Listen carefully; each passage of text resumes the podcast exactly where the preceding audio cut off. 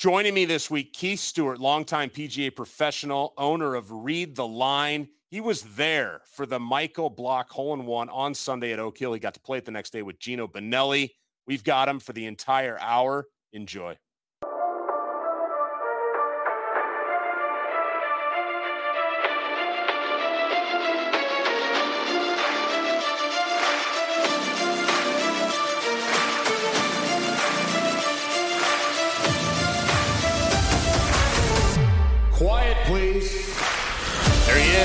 Keith.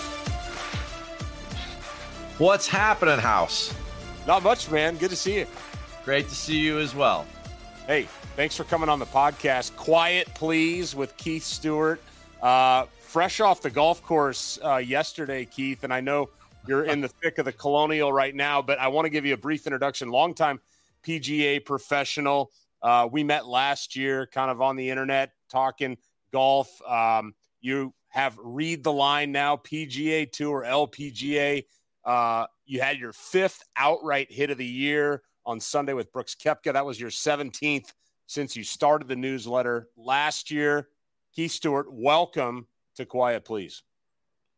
John Rathouse, man, you know, you are the best. I, I can't wait to get into whatever we're going to get into today. But, uh, um, well, you know what? Quiet, please. I'll, I'll shut up. You go. What do you got? Well, I just, I guess, I think the place I wanted to start with, you know, I did mention Brooks Koepka, 22 to 1 winner at the PGA Championship, which is your championship. I want to get into that a little bit. But first, I think to set the stage a little bit, yesterday, you got to play Oak Hill on Media Day, the day after the championship, set up the exact same way. And you played with Geno Bonnalie, who is our second guest, good friend of mine. There's got to be some stories there.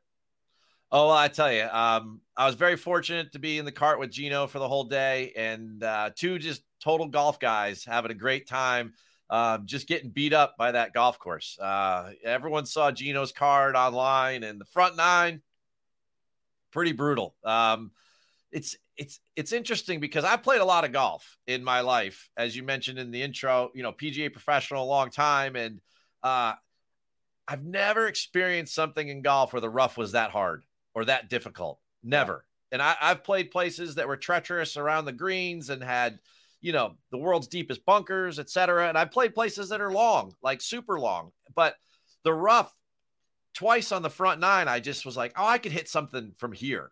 And uh, so it, it just just didn't work. You know, I uh, I could prove one thing. I, I no longer have something in common with Scotty Scheffler because the creek on seven, my ball did not bounce through it. Okay, you know, it, I was in the left rough off the tee. I was like, oh, I can hit this club. And Geno sitting in the cart, he goes, give it a shot. You know, he was just give it a shot. I said, okay. I hit the thing, and you know, I lost about eighty percent of the club head speed I needed, and uh, it went in, and it was a great interaction later on the par five 13th. I hit a really good drive, and I was all the way down there, and I end up near the creek, and but I'm in the rough again, and I got to hit this shot, and I go, Geno, what do you think? Seven? And he's like, eh, maybe I'd go with more loft. If I go eight, he goes, well, maybe more loft. You know, we just kept going. we just kept it was like an auction. We kept climbing the numbers. You know, it was uh, but it, we just had the best time. And uh, he had a bet with Joel, and I think he, he beat the over under by a stroke. So right, real close there. Yeah, I forget what Joel said. And then the PGA Tour, they put out a you know an official scorecard yeah. for him. I saw uh, last night on Twitter. He had all the boxes on the front nine. Quite a streak of bogeys. But uh, I guess coming out of that experience, um, what's your opinion on Brooks's performance? And say maybe anybody else that shot under par for the week after you got an opportunity to play the golf course. Well, you know, going in, we were talking a lot about strokes gained off the tee, getting the ball in, you know, inside these 27 or 25 yard wide fairways on average. And I mean, that was the key at the end of the day. Um, I draw the ball off the tee, and not that that's important, but not none of those tee shots fit my eye yesterday. Yeah. And Brooks hits that hard bleeder, you know, left to right, that that hard cut. And I could see why he would step up and be like, wow, this is this fits my eye, or Viktor, or you know, the guys that play that way. And um, you know, so all of those things that you and I always talk about when we're handicapping golf tournaments about the playability and the design of the golf course. Like take the Excel spreadsheets, push them to the background for a minute. How does the golf course set up? You know, how would a coach, you know, How did Claude Harmon III, how did he help him? How did he help Brooks prepare for that golf course and everything? And when you start to really take look at those things, that's why the wins add up because really at the end of the day, it's not just horses for courses, but it's skill set for courses. And do you have it? And does it fit your eye? And anybody that finished under par this week and Michael Block, who, you know, is not a full time professional golfer, um, has my deepest respect. I mean, just between the hole locations and the conditions of the golf course, it's just, it is such a massive test. Yeah. And if you're at home comparing yourself to anything other than the color of the clothes that you wear, you are way off. Well, that's interesting. You say that uh, about Michael Block. I want to I want to talk about him. We might as well get into it right now. But before we get there, like you were talking about the cuts off the tee, um, and also just playing out of the rough. I think that that's something that you know guys were kind of bombing it up there a little further. Like it played into those hands a little bit more this week. Um, but if you can kind of be a little bit steeper, and we're nerding out now, but if you can be a little bit steeper and you've got some of that country strong, that helps so much out of cool. the rough. And you you say maybe compared to a guy like Rory, when you're talking about like, you know, he finished what, maybe nine shots back of the win, eight shots back of the win, likes to draw the ball, maybe is a little bit more shallow. Like those things in the long run, if he's not having his best week, maybe make a difference on why he wasn't up there at the trophy stand and Brooks was. Oh, big time. Uh, I'm a really shallow striker of the golf ball. I don't take divots, right? So at the end of the day, like for me, hitting out of the rough, I've got to get that ball outside my back foot and I got to feel like I'm chopping wood, you know, like I'm using your lumberjack, you know, Nebraska forearms there. You know, I mean, like I, have got to, I got to really like get after it. And, you know, Geno and I kept talking about that in the cart because you just can't hit every fairway. It's mm-hmm. not going to happen. And, you know how you were chopping out and how you were get, getting out of the rough was supremely important especially around the green too you know uh, this was not like southern hills. There weren't a lot of chipping swales and runoff areas. There was a lot of high tall grass rough right around the greens immediately off the fringes. And you, you know you had to have a lot of speed going into the grass open face you know a lot of courage hitting those shots. Um, just a just an awesome test. And i'm so happy and proud for my my colleagues at the pga of america that you know, everyone's going to talk about Block. Everyone's going to talk about Brooks's resurgence. But the, the real winner this week was Oak Hill and the fact that it was May in Rochester. We had a frost delay and we got this thing in. The golf course wasn't, you know, was the story, but the weather wasn't the story. You know, the primary stars of all of this were the golfers and not the course or the conditions. And it, it just, it was just an awesome, awesome week of golf. Yeah, the PGA Championship is getting it right uh, these days. Them and the Open Championship. You know, I mean, the yeah. Masters kind of is in their own little spot. But I guess before we get to block, I mean, how much fun is this week for you as a PGA professional? I mean, this is your guys' tournament. Um, I'm sure you've been to a bunch of them over the years. I mean, how exciting is it for you that particular week? You know, being a, a PGA professional for a couple of decades, you know, the rules officials, the the tournament volunteers, everyone, a lot of people migrate in for the national championship. So you see a lot of old friends. And, you know, from one PGA brethren to another man or woman, you know, one day I was walking along and there's Suzy Whaley. I said, Hi, Suzy. She says, Hi, Keith. You know, she's got her ESPN hat on and she's doing commentary. So all of those little things really add to the ambiance of it all. Um, I was invited out to 15. So I'll give you an easy transition here. I was invited out to 15 on Sunday afternoon, and I was probably 100 feet away from the pin position and um, we were all having a chat there on the porch, and everyone's waiting for Block to come through. And then finally, it gets to the point they're like, "Oh, here he comes! Here he comes!" There's Rory walking off the 14th green. Here comes Michael Block, and you know he's setting up, and Rory hits it, hits the bank, kicks to the right, and was like, "Ooh, ah," you know. And next thing you know, Block hits it, and I could track it with my eyes, like I'm sure you could have. And I'm watching this thing, and I'm watching this thing, and I go, "Man, that thing's going to be close. It's just a question of it's left or right." But I could tell by the trajectory it was going to be about pin high. And then next thing you know, it it disappears. And everyone's looking around and they're like, where'd it go? Where'd it go? And I was like, that thing's in the hole. Yeah. And everyone's like, wait, what? What? Like, because not many people have ever seen that happen. Mm-hmm. Right. And you want to talk about having an interesting week for Michael Block, right? He literally hit the perfect golf shot right? There's only one way that ball can go in the hole between the flag, the cup, the trajectory coming in from 155 yards, all of those things, speed, everything. everything about that. I mean, we don't like to use the word perfect in golf, but it had to had had to be perfect. Yeah. Because it landed, he hooped it and it didn't fly out. It didn't hit one piece of anything before it got to the bottom and it just jarred itself. Right. And the ball's moving over 100 miles an hour at that point. So, like on its way down, I mean, it was just everyone. Uh, you know, I, I've I've said this to a couple people that I talked to yesterday on the golf course. I said anyone that was there on Sunday knew that this was an emotional event. It was really, really something to be a part of. You know, like a miracle on ice type of thing. That if you were there, you were caught up in the in the emotion of the moment. Yeah. Now, I go to a lot of golf tournaments and cover them, you know, from a betting perspective, and I see you there, whatever. And you've been to way more golf tournaments than me. You know, not all of them are emotional like that that really resonate with the people that are there and give them like a lifelong story to tell. But the block thing, um, the way that Brooks and Viktor played throughout the whole thing, uh, I mean, it's just, you know, very star-studded leaderboard. Justin Rose, Rory McIlroy, you've mentioned the names. I think anyone that was there over the weekend, Rochester turned out big time. Super, super emotional connection to all that happened. It just was one one of the most fabulous golf experiences in a tournament um, I've had in my career. That's cool. And that's awesome to hear that you were there. I mean, you walked over at just the right time. You got to see that. I mean, there's going to be a lot of people that'll probably say they were there, but you were actually there. Um, and then on 18, he goes out and just drips one over the edge to just, you know, finish the week off and get his invite back in to next year. And then he gets done. His phone's ringing off the hook. He gets invited to the Colonial this week. He qualifies for Canada. Yep. And and so I think it's just an amazing story. I I was a little bit taken aback, you know, and I don't think I, I, was probably on social media a little bit more after the tournament than even during it.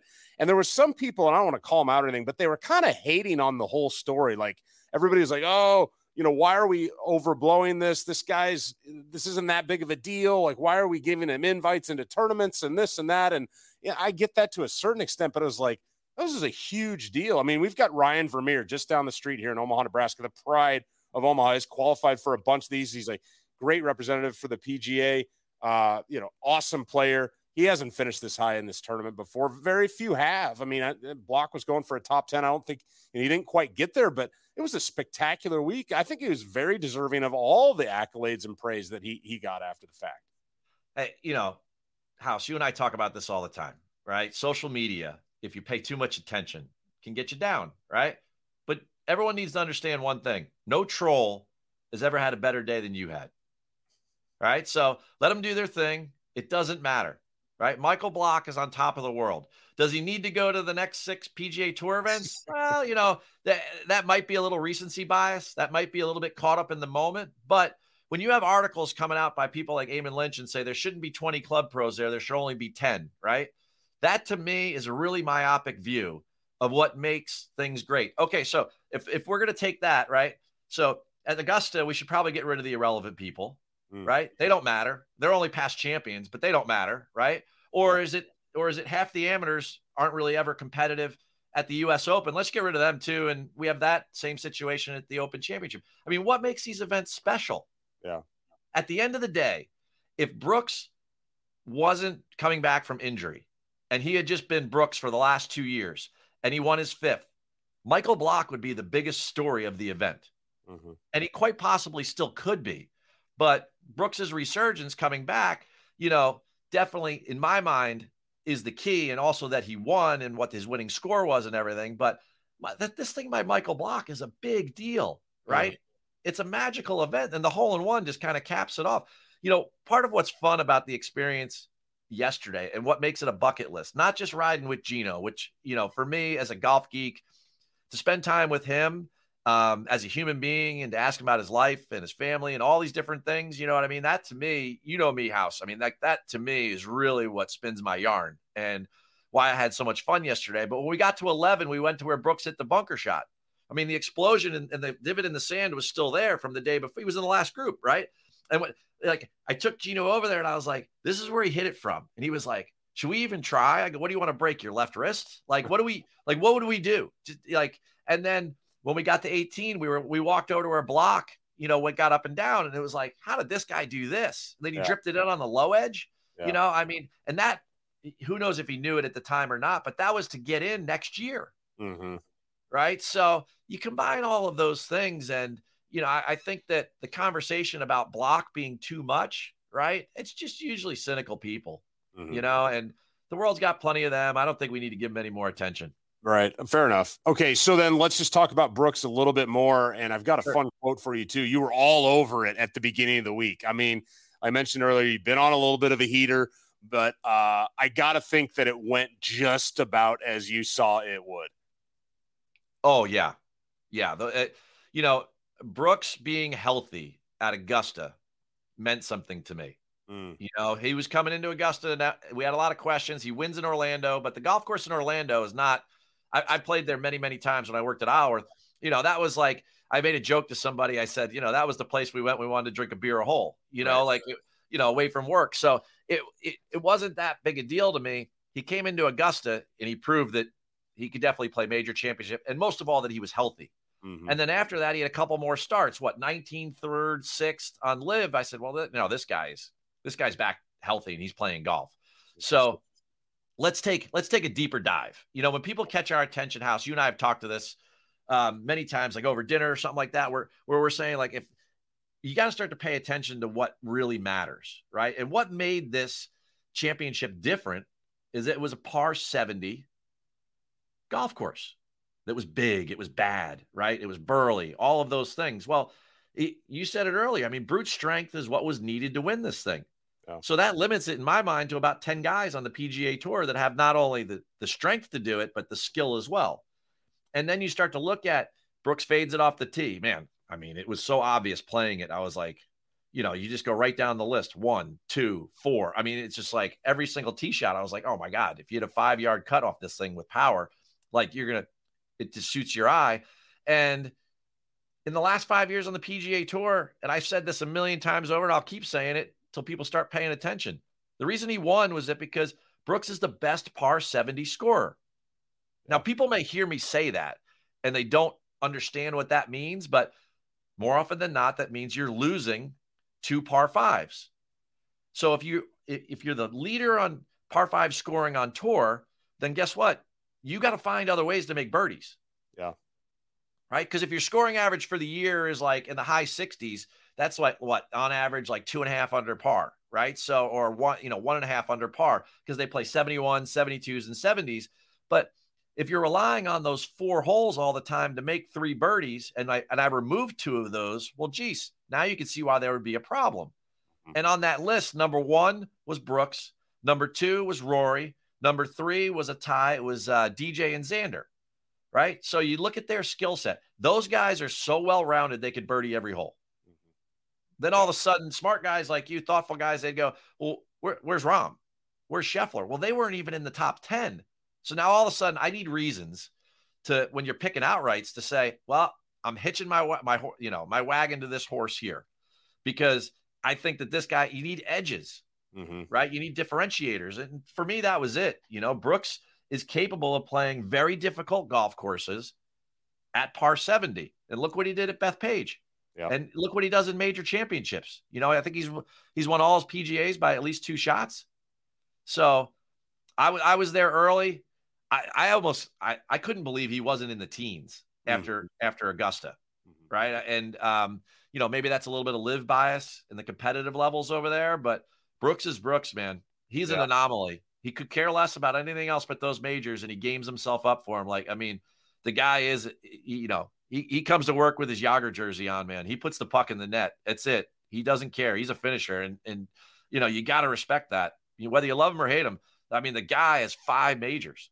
Uh, it's it's unbelievable. Well, let's. This is a great segue because you mentioned Isleworth uh, when you were talking about the Crooked Cat, and, and you were down there at Isleworth where Tiger was a member when he was kind of in his prime. So this quote that I'm going to give you, this is from our friend Joseph Lamagna, and I don't know if you saw this uh, maybe yesterday, the day before. This is a quote from Stevie Williams in 2015. Tiger's Okay. longtime caddy.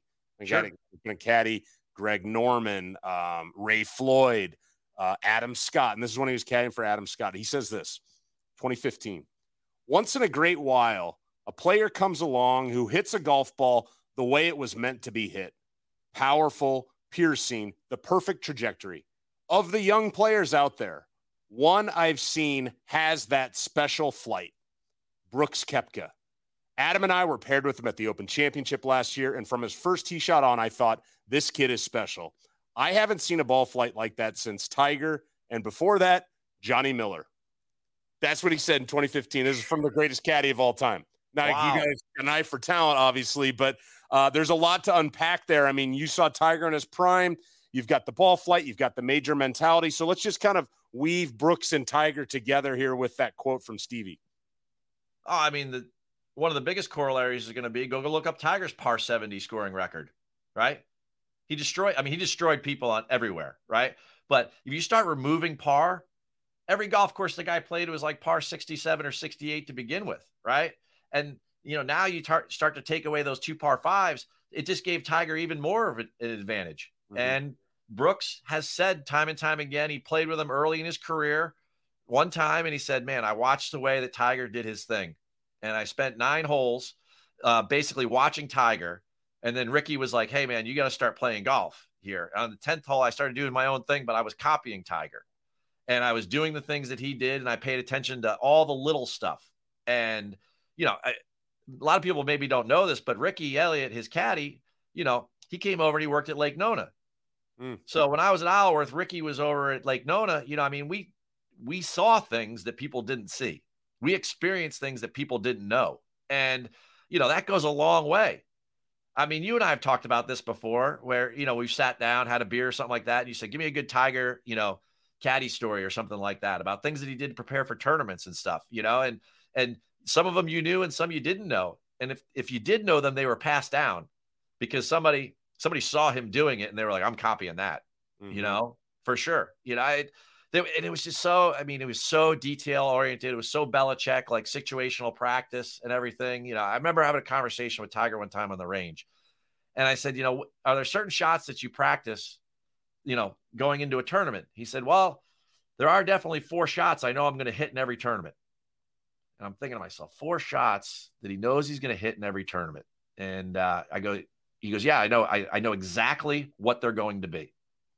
Now, this is, we're having this conversation like probably around 2000, 2001, right? And I'm thinking to myself, I mean, so, I mean, the internet's around, but not to the level that people were using it nowadays, you know, with Google Earth and all this other stuff. And I said, man, what's he, what is he talking about? He, he was typical, like the, with the Scotty, I joked about it earlier, the shallow divots thing. I was like, mm-hmm. I don't take divots. And that was a great clip when you know that he's like doing that to you, he's you know he's doing it, but you can't because it's Tiger. You're like you want to listen and learn something, but you can't tell how serious. I mean, that watching that interaction, I've had an interaction with Tiger like that, like at least 25 times in my life where I've asked him a serious question and he comes back like, yeah, I don't take divots.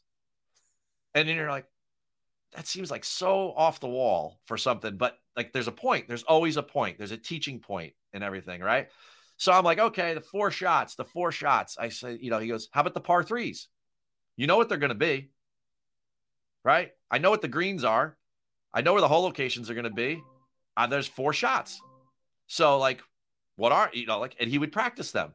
Mm. Well, geez, if you, if you hit each one of them 200 times in practice before you got to the tournament, you'd get you'd step up to those holes and you almost feel like it was your home course. And it was little stuff like that that he did, and I'm sure that Brooks has picked up upon, or Ricky knew because we all knew that stuff back in the day because we were sister clubs or, or still are sister clubs, and you know all these stories all existed, and you take that and you you create an edge for yourself. Mm-hmm.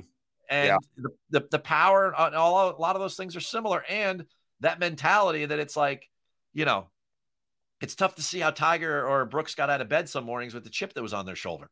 Right. You know, it's like weighing them down, man. It's like they, they can, those guys can get fired up, you know, running go karts, you know, like it's, it's serious, seriously. And, and that goes a long way because the conditions that those guys faced were so hard. It's so easy to get down on yourself. But if you're in that mentality, like you're ready to run through a wall, well, man, Brooks said it, you know, there's only half the or like what a third of the field that even matters in these things. Yeah, it's true. Yeah, no, yeah. There's a lot of guys that you could just cross off right away, and and and if you're talking about winning, there's even more. You know, guys that can have a good week. You know that that list is small, but it's a little bigger than some people think. There's always going to be surprises. I want to I want to talk about a few other guys that kind of made some appearances last week, and just kind of what your takeaways from the week were, and and, and projecting forward. Uh, Viktor Hovland had another great major championship. Uh, he was right there uh, and and was pushing Brooks all Sunday. And if Brooks wasn't having his A game, you know, I think there would have been a great opening there for Viktor. But your thoughts on where Viktor's at right now and, and going forward? Viktor is the best long iron player in the world right now. Just like we thought going in that the people were saying Patrick Cantlay was the best driver of the golf ball in the world, right? Like this isn't hyperbole, folks. This is a superlative. This is Viktor the way he hit his irons and kept up. I, he gained over 10 shots in a major championship on a golf course that was impossible with his iron game. Yeah. Flaw- flawless. Flawless. You know, um, the short game wasn't the issue. You know, he could have made a, a, couple more timely putts. The driver was more the issue for him than anything else. It seemed what he and Joe Mayo were practicing the most in between rounds, after rounds. Um, that seemed to be the area where he was really just, if he had hit more fairways, his iron game would have distanced him, distanced him past Brooks. Mm-hmm. And everyone's talking about the three top tens and majors in a row, and they're like, well, that's great. But they don't really like you would get this house. Like, think about it. Those three in a row came at St. Andrews, Augusta National, and now Oak Hill. You're talking about three golf courses in three different total regions of the world that are all completely different. Mm-hmm. They take completely different skill sets, and he was top 10 at all of them, which means he has a chance to win. Mm-hmm. Right. And two of those majors, he was in the final group on the last day, yeah. last summer, and of course this weekend. So I don't, I can't say enough good things about Viktor going into Colonial this week, where it's it's an iron game paradise, and where you and I, you know, when we put out content about Colonial or the Charles Schwab Challenge, we're going to say that there's a downplay in significance of around the green play. So guys that strike it like he and Collin have got to be at the forefront of the conversation, especially where they sit on the odds board versus Scotty at four to one, which you know, just let's just move on. Yeah, well, it's Colonial. There's go. There's another par seventy. We can we can jump in there. Uh, Bryson made an appearance last week. It was like, yeah. where have you been? And and he was kind of looked like the old Bryson, like pre-COVID Bryson. Like he was super upright with everything, and he was a little skinnier and pretty quiet too. He did his business. Uh, Bryson, impressive man. Anyone that shot 66 on any given day there, you know, and he, you know, he first round leader. Um, very impressive because he came out of nowhere. And yeah. uh, a lot of people hadn't seen him doing much of anything. You know, he switched teachers. Uh, I, it's tough to say how long ago it was, but now he's working with Dana Dahlquist right. out there in LA. And uh, Dana is very much uh, of the mindset back in the day, Morad, golfing machine, that sort of guy. Very, very, very, very good um, under the radar, uh, analytic and um, technical teacher yeah. very much knows his stuff. And uh, that might be the perfect fit for somebody like Bryson. And maybe that's why he's going back to more of the, you know, the high yeah. and, you know, the one lie and everything. And um, the one thing about Bryson, I always wonder about it's never the ball striking. The guy's a great putter. Uh, obviously, you know, a top 10 driver of the golf ball in the world. Uh, it's the chipping and the pitching with the long clubs. You know, I wonder if you can really have the touch necessary to make that Michael block up and down on 18 with the handle low and everything. How could he do that with the lie angle that that wedge sits at? Mm-hmm. I wonder, right? Is that is that shot even possible?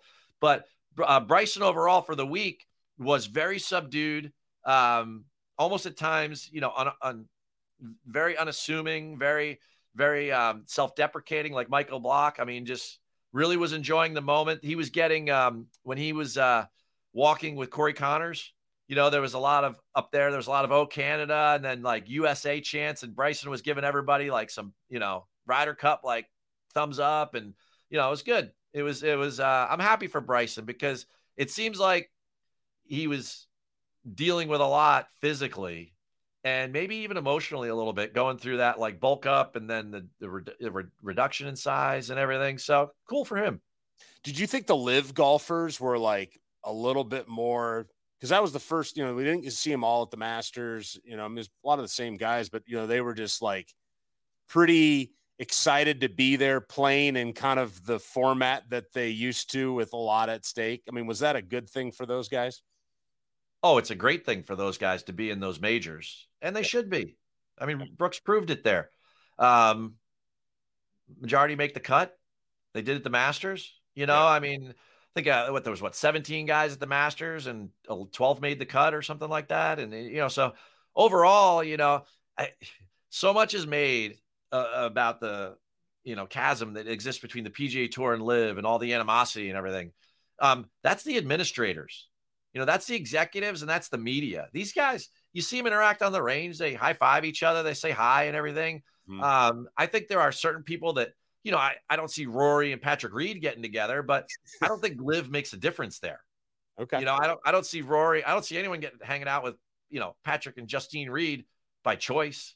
Yeah. You know, and um, so like I, you know, LIV's a nice excuse for him to say like, oh, because it's no one likes LIV or whatever, you know. But like at the end of the day, I think, I think um, it uh, what I see, you know, inside the ropes is that these guys all get along and they want to. They're competitors. They want to compete. So if they seem a little edgy against one another, right? Like if Viktor and Brooks are the last ones, you know, one of my favorite things to look at on a Sunday, you know, at the at the site is when the last two guys are on the range. They know who they are. Yeah. They know they're in the last group. There is nothing better. That is the goal to be the last two guys on the range at a PGA Tour event. And those guys aren't shaking hands. But does that mean that Viktor and Brooks don't get along? No, they're there for to do something, and you got to stay focused on that. And uh, so I, I think for the most part, the LIV thing is at least inside the ropes is not really a thing at all. Yeah. Well, good for you for, I mean, looking past that. I mean, just because I think I, I've, in some of my handicapping, I've gotten a little hung up on some of the narratives. And so, I mean, you just fired on Brooks. And, and so, I mean, good for you on that. I, I let's talk a little bit uh, this week. You mentioned a few of the guys at Colonial. I've caddied there a number of times, a great golf course. Um, feel like you got to be kind of a little bit of an above average putter to win the thing on bent grass. Um, I was looking down the board. I'll just give you a couple guys I would glance at the odds this morning, like in that 80 or 90 to 1 range. Just a fun little angle here. Um, caddy angle, you know me. Um, yeah. Ryan Palmer, member there, who's finished in the top 10 a couple times before, has, you know, it's kind of a mixed bag record there, but did finish eighth in Dallas uh, the week before the PGA. Uh, and he made a caddy change recently. His longtime caddy, James Edmondson, who's also a member at Colonial, and a very good player. Uh, started up with Davis Riley, who's at 90 to 1 right behind him. So you've got James there kind of, and Ryan started with a new caddy, uh, Shannon. And Shannon's a great guy, keeps him really loose. He's a jokester. So I'm, I'm curious to see how Ryan Palmer plays this week with a home game with a new caddy on the bag. And then I'm, I'm also interested to see how Davis Riley plays this week. Not sure it's as good a course fit for Davis, maybe, but he's going to have, you know, some local knowledge going there. I just wonder about maybe if you had someone further down the board. You mentioned Koepka, or you mentioned uh, Morikawa, and you mentioned uh, Hovland. You know, and like, hey, let's four to one, Scotty. Like that's not fun. So, did you have anybody else in mind? Because there was a lot of juicy ones further down the board. Just a little below there. All right. I think this could set up to be DMAX first week. Hmm. I think, you know, Denny's all you can eat grand slam. I think it kind of, you know, it could be your birthday. You could get a free free breakfast. Um, just a guy because you you said it. I'm just using your words.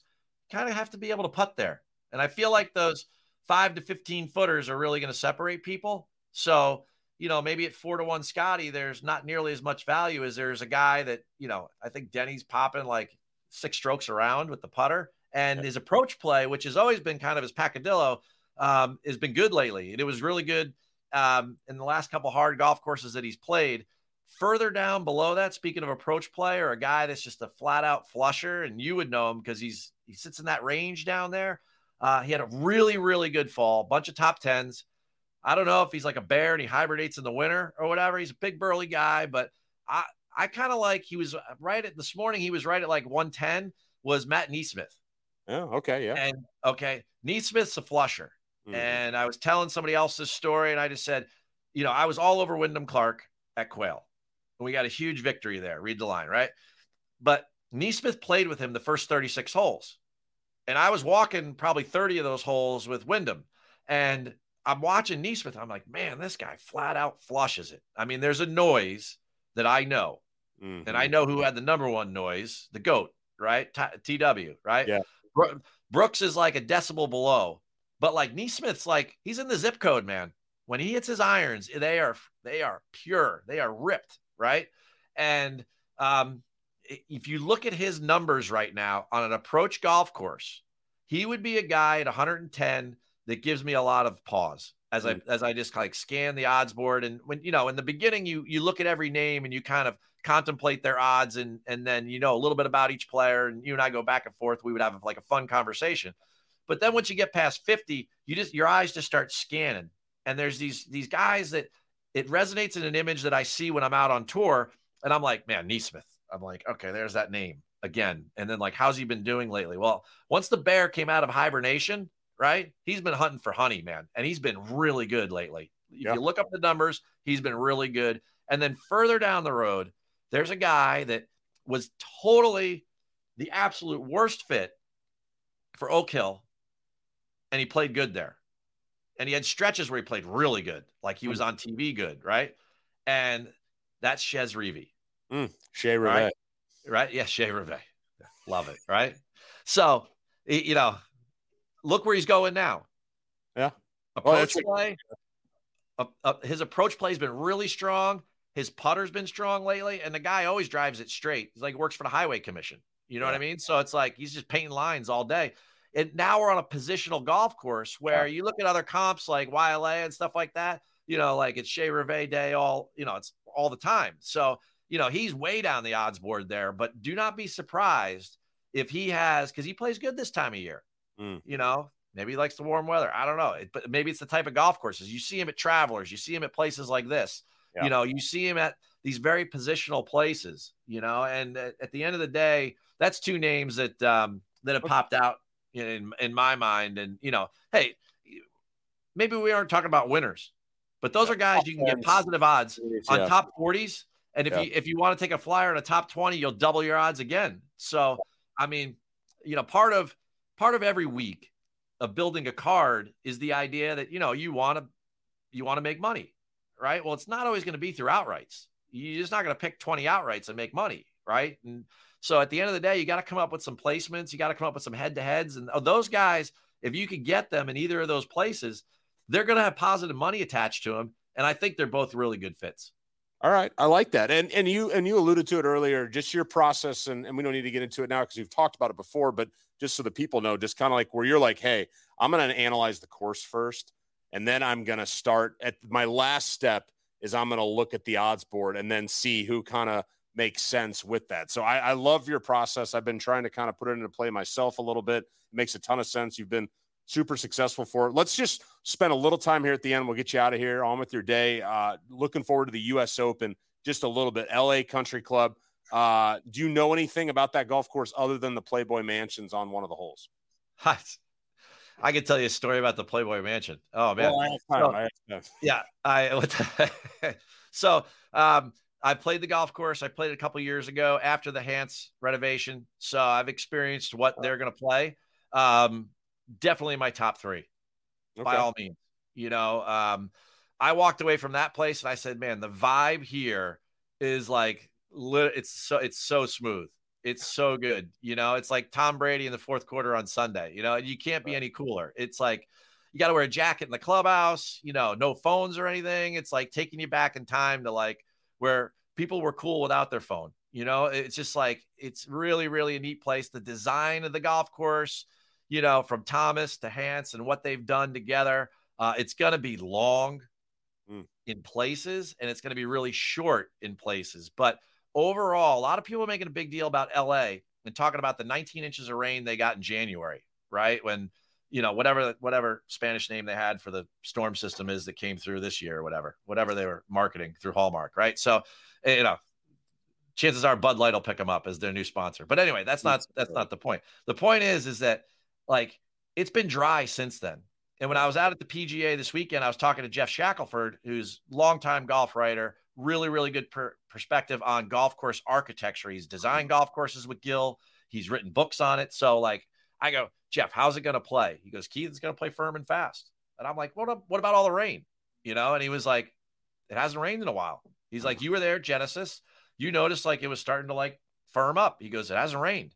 He goes, if anything, that's more of a problem these days. He goes, we're we're not getting any rain. He goes, it's gonna play around the greens like Shinnecock. Like it's gonna be super crispy. Mm-hmm. Right.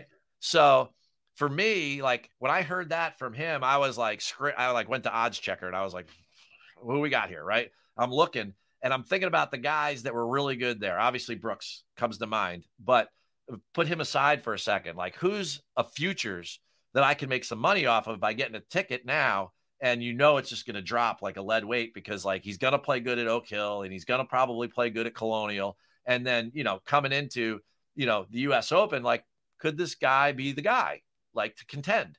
And the guy that really I thought of instantly when Geoff said that to me was Tommy Fleetwood right? And he was 80 90 this week. And of course, what did he do at Oak Hill?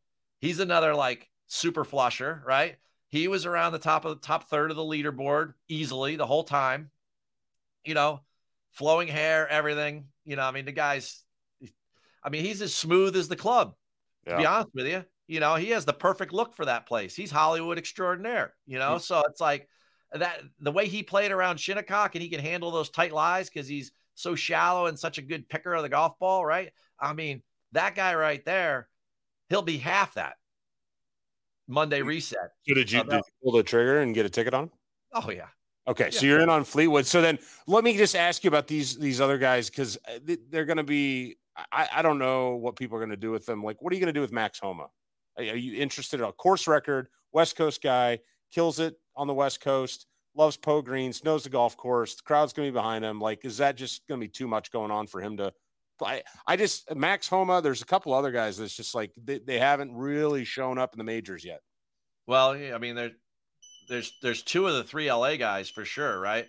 The first one would be um, the first one's going to be uh, Collin, who has shown up in majors, but you got Cantlay, who has this mediocre major record, and, and with with Homa, well, Cantlay just went top 10. Um, he would be the guy I'd be leaning on of the LA crew right now okay. because he's got the full complement of skills. He's a great scrambler, um, obviously a good driver and putter of the golf ball, um, long iron play, all of those things. Very comfortable. UCLA. I mean, that, that to me is the type of guy I would lean more on him. The only thing that's going to get me interested in Max is the California record. But the way that he's playing right now, uh, yeah, oh, he was good at Quail, but like he's always good at Quail. Good at Quail, yeah. Right. Um, I need to see. I, I wanted to see more out of him and where he could have attacked more over the weekend. He put himself in position to attack on the weekend, and he and he receded. And and so I I um no I'm I'm probably a no on Max at this point unless something drastic happens between now and then with his ball striking and everything. And uh, I'm I'm still going to be high on Cantlay, and then Morikawa. Like I said, no short game this week needed. He's he's going to be right there. I almost guarantee it. But because I mean, his his iron is, and iron game and his off the tee play is just you know it's top top ten in the world. So um, give me another name. LA. Xander, Who do you want? Well, Xander and Finau were the other two that I was just kind of curious about. West Coasters that you know have played actually pretty decent in majors, but everybody's wondering are they going to go their whole career without winning one? And it's a big accomplishment. I'm not saying that they're not good yeah. players if they don't. Uh, but they're they're curious ones when it gets down in that back nine on Sunday. Are they going to let themselves get over the hump? Are they going to go get nasty? Xander Chance, Finau, I don't, I, I didn't see it this weekend. Mm-hmm. You know, um, I don't know, I don't know, I don't know what the difference is there because Finau's probably the only one that can rival. Rahm. Finau, and Hovland are the only ones that can rival each other with long iron play. Yeah. You know, in majors, that's what that's what it takes. You know, that kind of that level of ball striking. Yeah. Um, Xander's always going to hang around. He is that well rounded and that good. Um, he's going to be very comfortable on those style of greens. He's a great scrambler. Um, but yeah, I mean that's an age old question. Yeah. Brooks closes. Brooks closes the deal for a reason, and others don't. And until they figure it out uh, for themselves, it's very difficult. Yeah. I, I've said this. The one thing about Tiger I always marveled was his ability to perform under pressure. I would argue this till not to be insulting to Tiger, but I always argued that there were more talented people than him out there to strike a golf ball. Right? I mean, what Phil could do with a golf ball in his prime versus Tiger was you'd say, oh man, Phil's super talented, but why didn't Phil close the deal? Well, part of the talent is your mental strength and your performance ability. And Tiger had Tiger, Tiger and Jack, the only guys. Mm-hmm. You know that the, they're in a class of their own. Yeah. Jordan, you know, yeah. guy like that. You know, LeBron versus Jordan argument. The, the, for me, the biggest differentiator is when it counts the most. Jordan get the job done. Never went to a game seven in the finals. Went to six of them. Won six in a row. Never went to a game seven. I mean, think about that. This is my round. I will take care of you. That's what they're saying. You know, we're seeing a little bit right now with Jimmy Butler, which is which is fun, but like that's like that knack, that skill of putting people away. It's special, and when you have it, like Brooksy, you know, uh, you just man, just do your best. You know, yeah. and and and you got to figure it out for yourself. I, I, love that that I never knew that stat about MJ. And then I love that story where he told the guys like he didn't pack his suitcase one, that one time, right? Like he just he's like, we're not we're not coming back there or whatever. I don't know what the exact story was. Um, all right, how's your fantasy season going in Rick Gehman's league? Oh, tied for first in the league, my friend. The four horsemen. Tied, yes, the four horsemen are riding strong. I can say that the four horsemen um, I think we're I'm, I'm tied tied with the Palm Beach Coconuts, which is Joe Idoni's team. And uh, to be honest with you, uh, Joe had the best draft, bar none. Right? He he definitely he coming out of it. Uh, Todd McShay rated his draft. Mel Kiper, they were all over him. They said Joe, he, was he was unbelievable. If Joe is here, he knows. I've told I told him after the draft was over. We all went to Circa, and I said, Joe, I mean, you killed that thing, man And he was in a very good spot too in the draft. The way things played out at that at that time, you know that there was still the Zalatorises of the world, and we didn't know that JT was going to turn into thirty to one, you know, odds guy at, at, majors and stuff like that. And you know, he he hitched his horse to Xander and Finau. I mean, that's been it's pretty good, you know. And uh, week in and week out, you're getting you're getting some, you know, I mean, it's uh, I I don't know, I I can't Thankfully, I have to go against him every once in a while. Right. Because when I do, I lose. But I've been beating most of the other folks. So he and I are tied for first. We're a little more than halfway through the season. So uh, it'll be interesting. Nice. It'll be interesting. Big, well, big, big waiver wire week after a major. You know, you got, you got, because you get 12 guys on your team and you gotta, uh, it's, it's so, it's so much fun to do fantasy golf because there's no positions. So when you, are playing fantasy football and it's your quarterback's bye week, well, you know, you just get another quarterback, right? But when it's Patrick Cantlay's bye week for me, I can get any golfer to replace him. Well, who's it going to be at Colonial? You know, is it Alex Smalley coming back, or is it Andrew Putnam's going to pop for me, or is it do I take the chance on Chez Reavie? You know, like where do I go with this? And then with the guys on your own team, like last week, I sat Keith Mitchell and I played Mackenzie Hughes, right? and that didn't work out. Now I won for the week, but I was looking at that. I was like, man, I couldn't have been more wrong with that. You right. know, like, and it, it's it's at that. I mean, if you're not playing next year at the start of the year, um, season long fantasy golf, you're just missing. It is it's so the the GM mode that you go through every week is just so much fun, and and me playing with those guys that are all um, incredible minds in and around handicap and golf, and especially in fantasy play. Uh, it's it's a challenge week in and week out, but uh, to answer your question, the four horsemen are riding strong currently. Love it. Hey, you're you're riding strong right now. Uh, let everybody know. Read the line. What other things we can follow you at, uh, so people can kind of latch on because you're you're killing it right now and and rising up the golf gambling rankings uh, very nicely. I appreciate that, House, and obviously I appreciate you having me on, um, taking the time with um, your podcast. It's all, I mean the good the guests that you get. I mean, case in point, you know, you have Geno on, and and I met him yesterday, and uh, I mean, just one of the people who is really um, getting all sorts of people involved in golf, the consumers in golf. You know, just such just such an energetic and and um, infectious soul. You know what I mean? So uh, I'm trying to do the same thing with golf betting, humanize it, uh, I joke all the time with you. I'm trying to put golf and golf betting because at the end of the day, I'm a PGA pro, and uh, we've we've been very fortunate to have some success. But I've spent my whole life at a golf course. So some people say, "Are you surprised by the success?" I said, "I'm not too surprised. I'm surprised maybe that you know." From time to time, you know, we're way off or whatever. But if you look at the consistency with which we get contenders all the time, it's because being around the game like you have inside the ropes for such a long time. You, you see things and there's trends there, and and I'm happy to share those with people because it's not me versus them, like in the fantasy, you know, league. It's us versus the book, and we could all win, and we could all be friends about it. So uh, you can go to readtheline.com. You can subscribe for free. Um, if you just keep betting outrights, you could pay. I mean, people have paid for it for I mean, for life, pretty much. I mean, Wyndham Clark 75 to 1 two weeks ago. You know, I mean, we're talking 10 bucks a month here, folks. You know, it's uh eh, it's so definitely go to readtheline.com. Again, you can free or subscribe. You can find me every week. Um, SI.com. Uh, that article usually comes out Tuesday nights. You've got the sporting news. You'll find me on the betting and the golf tab. Uh, LPGA Tour. I cover the ladies. Uh, I know it sounds crazy, but I, I do ladies golf betting. It's seven wins on the LPGA Tour. So um, it's it's it's to me that's the best one because with all the data that surrounds that confuses our minds um, with the men, the ladies don't have nearly as much. Yeah. They barely have any, right? And so you have to really understand golf and like how does the golf course fit the player, and then and then handicap from there. And you know, I love talking to you about stuff like that. And then um, uh, PGA Tour. So their their betting brand Golf Bet. You can find a Wednesday course preview there from the PGA Pros perspective and of course PGA Championship all last week, and then now now I'll shift to the Ryder Cup for them, and we'll start talking about futures for the Ryder Cup. So those five platforms, readtheline.com, and um, hey, quiet please, I'm here too. So yeah, awesome. Hey, thanks, Keith. We'll look forward to seeing you out there sometime soon.